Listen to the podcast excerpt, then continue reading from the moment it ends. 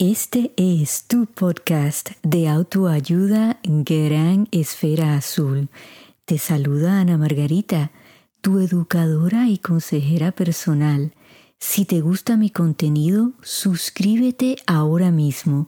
Sígueme en todas mis redes sociales bajo podcast Gran Esfera Azul y escríbeme a mi correo electrónico anamargarita@granesferazul.com. Encendamos nuestras esferas. Empecemos.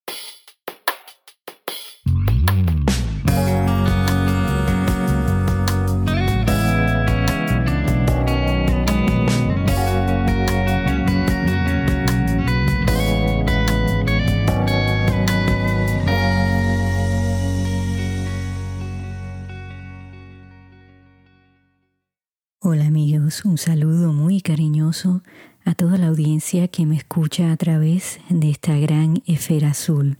Muchas gracias por pasar este ratito conmigo.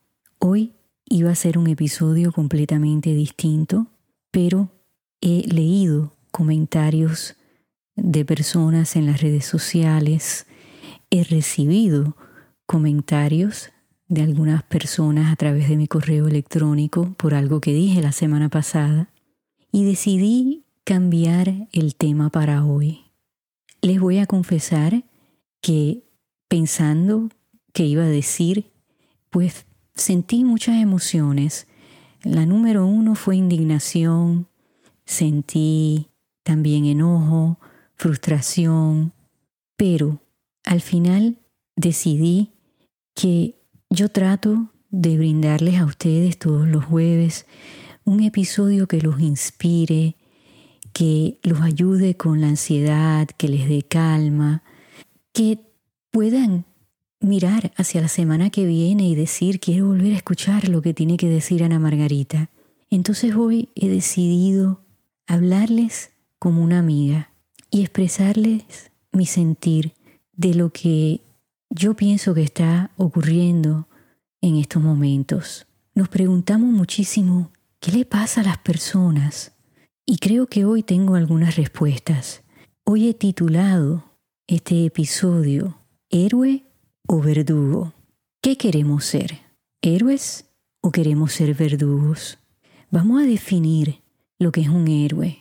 Bueno, pues un héroe es una persona a la que admiramos por su coraje, porque ha alcanzado metas importantes, porque ha demostrado valentía, es alguien inclusive que podemos idealizar.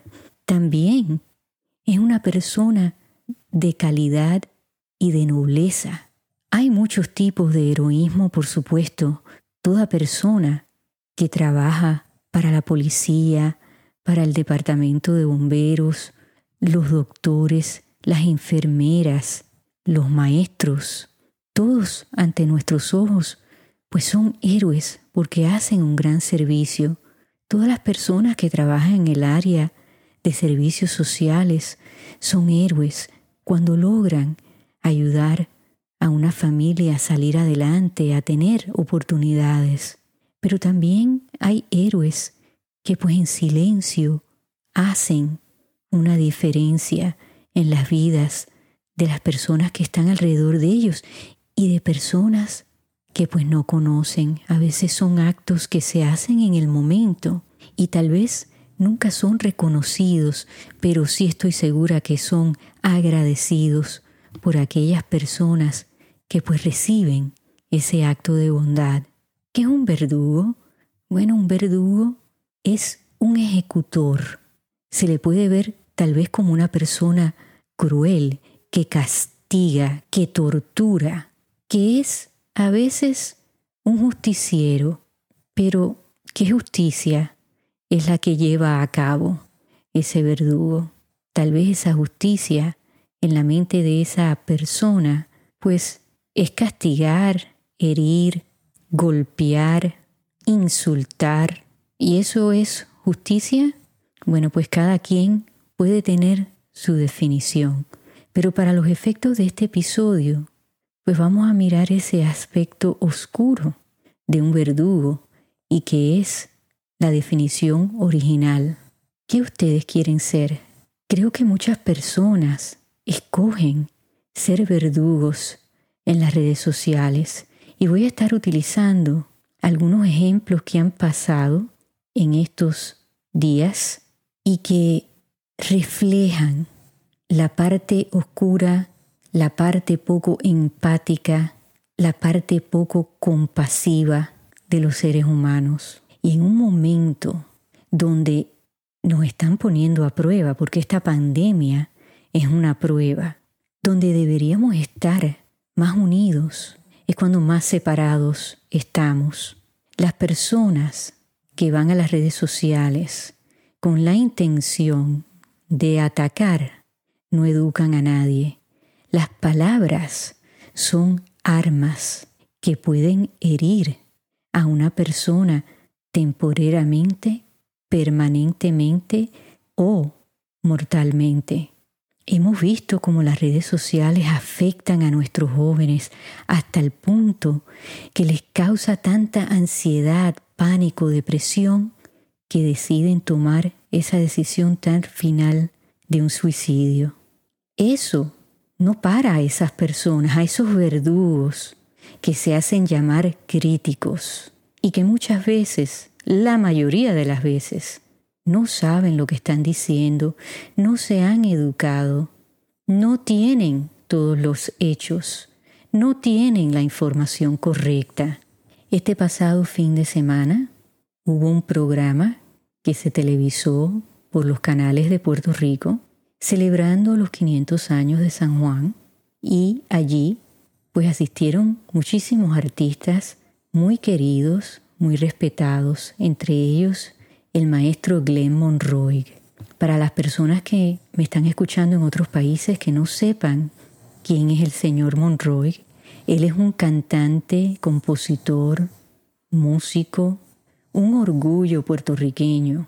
Pongan aparte lo que ustedes puedan sentir hacia esta persona, que ustedes no conocen en persona, que no la han tratado. O sea, ustedes conocen la parte artística de él. Si les gusta o no les gusta, vamos a poner eso aparte. Él es hijo también de alguien que fue un gran artista, un gran cantante, Gilberto Monroig. Él interpretó la canción preciosa, que es un himno para nosotros los puertorriqueños. El señor Monroig lleva un tiempo con su voz afectada. Él de verdad que tiene una voz privilegiada. Muchísimas personas se dieron a la tarea de ir a las redes sociales y acabar con el señor Monroig. Lo insultaron, lo avergonzaron, le dijeron que no debía cantar más. Es más, que hasta le llamaron mentiroso, diciéndole que él tenía que saber que no estaba bien para poder cantar, que no debió hacerlo, que no le debió añadir nada a la canción. Pero a mí lo que me está curioso es que hay otros artistas que han hecho lo mismo, que le han añadido cosas ya a un tema que es popular, que le gusta a la gente, y a veces hasta se le añaden palabras obscenas, o hay canciones que utilizan palabras obscenas, sexualizan a la mujer, hablan de violencia, pero ahí está bien, ¿no? Ahí no hay problema, ahí nadie sale a decir nada, esa es la moda, vamos a celebrar la mediocridad y vamos a celebrar lo vulgar. Si ustedes van a ir a las redes a ser críticos, bueno, pues los que comentaron, ¿conocen de música? También les interesa qué le pasó al señor Monroig, por qué tiene su voz afectada, porque a mí me interesa. Es más, lo voy a tener en mis oraciones para que se le mejore su voz, porque yo tengo un hijo que es cantante, que es compositor, y su voz es un instrumento. Y si la tuviese dañada y no pudiera cantar, yo creo que mi hijo entraría en una depresión, porque esa es su pasión. Y esto es lo que el señor Monroig ha hecho toda su vida. Él le tiene que doler, se tuvo que sentir avergonzado, y encima de eso tiene que recibir las burlas de personas de su propio pueblo. El señor José José, que en paz descanse, tuvo años que no podía cantar bien, y su pueblo mexicano siempre lo trató con respeto y como lo que él era, un príncipe. Y las personas que lo escuchaban, yo creo que no les importaba que no le saliera bien la voz, porque el amor que le tenían, el respeto, la admiración, era más grande de que él no pudiese cantar como lo hacía cuando era joven. Tenemos que demostrar respeto, empatía, compasión.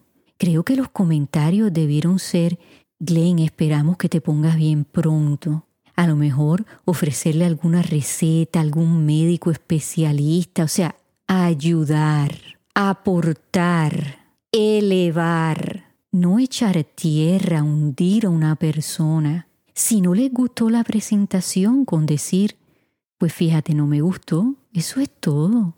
No hay por qué insultar, herir. ¿A ustedes les gustaría que, si ahora Dios no lo quiera, ustedes pierdan alguna destreza que es esencial para que ustedes trabajen, que alguien vendría a burlarse de ustedes? ¿Les gustaría eso para sus hijos? ¿Qué ejemplo le estamos dando a nuestros hijos?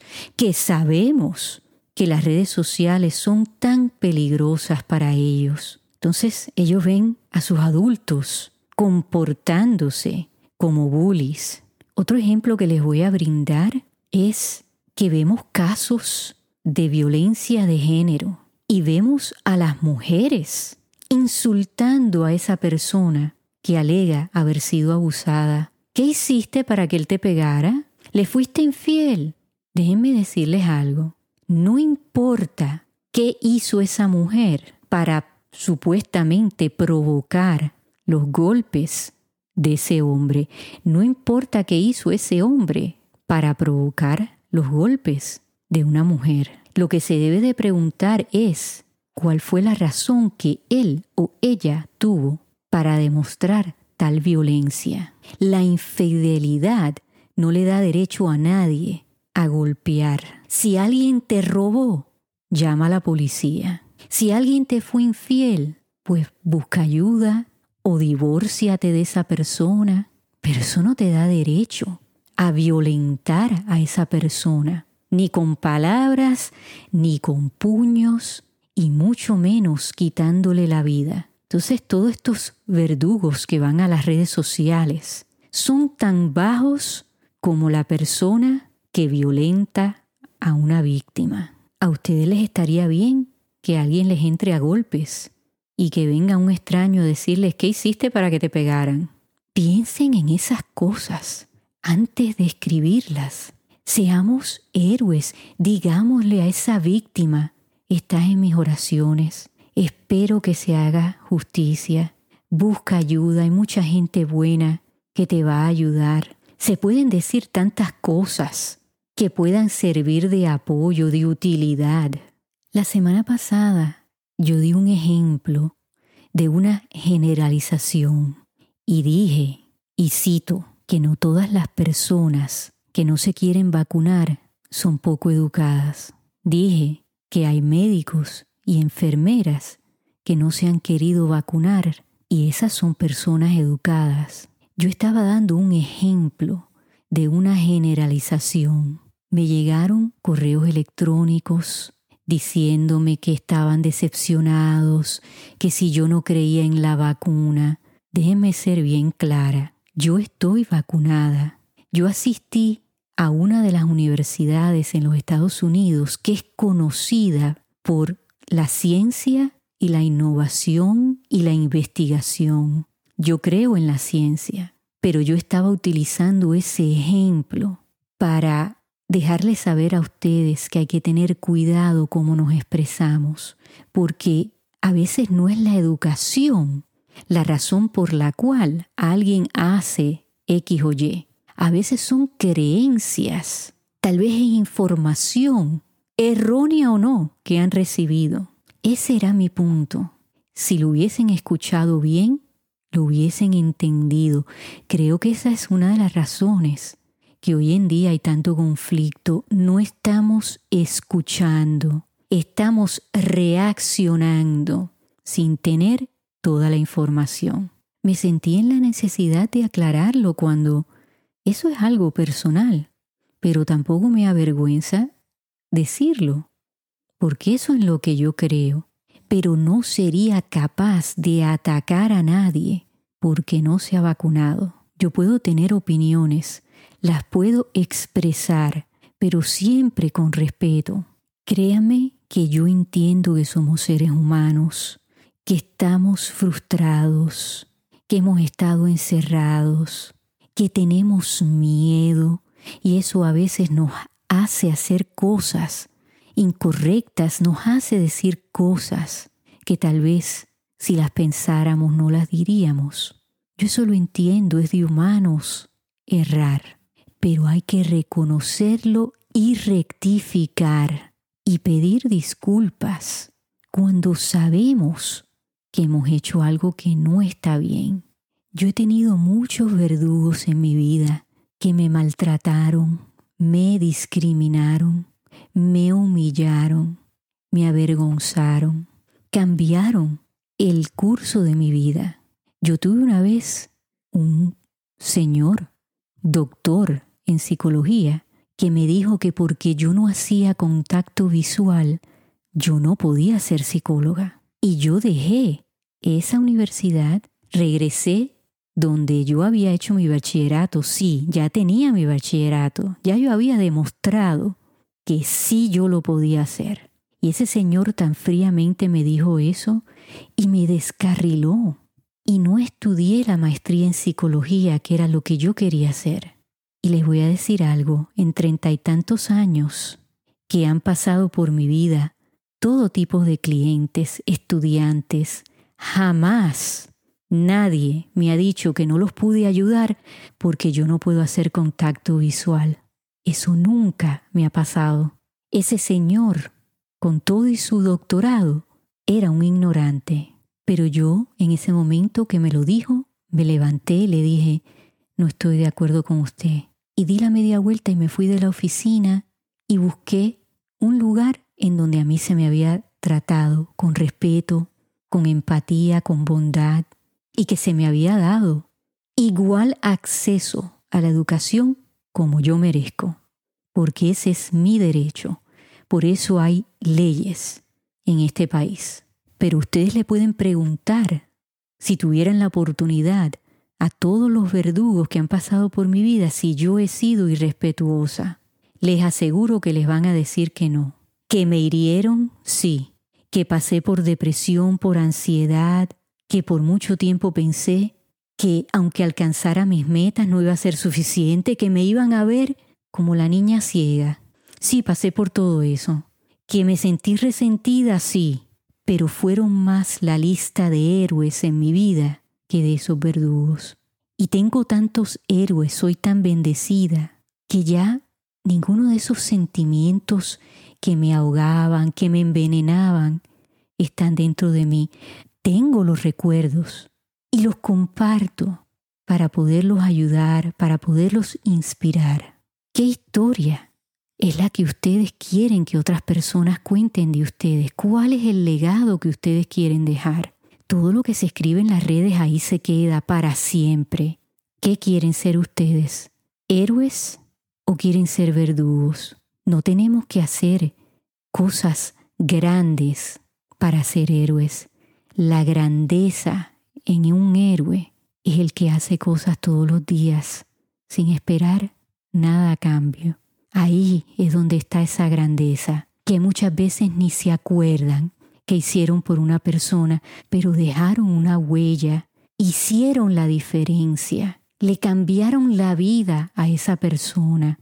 Tal vez sin saberlo, ayudaron a esa persona a salir de una depresión, ayudaron a esa persona a no quererse quitar la vida. ¿Qué queremos ser?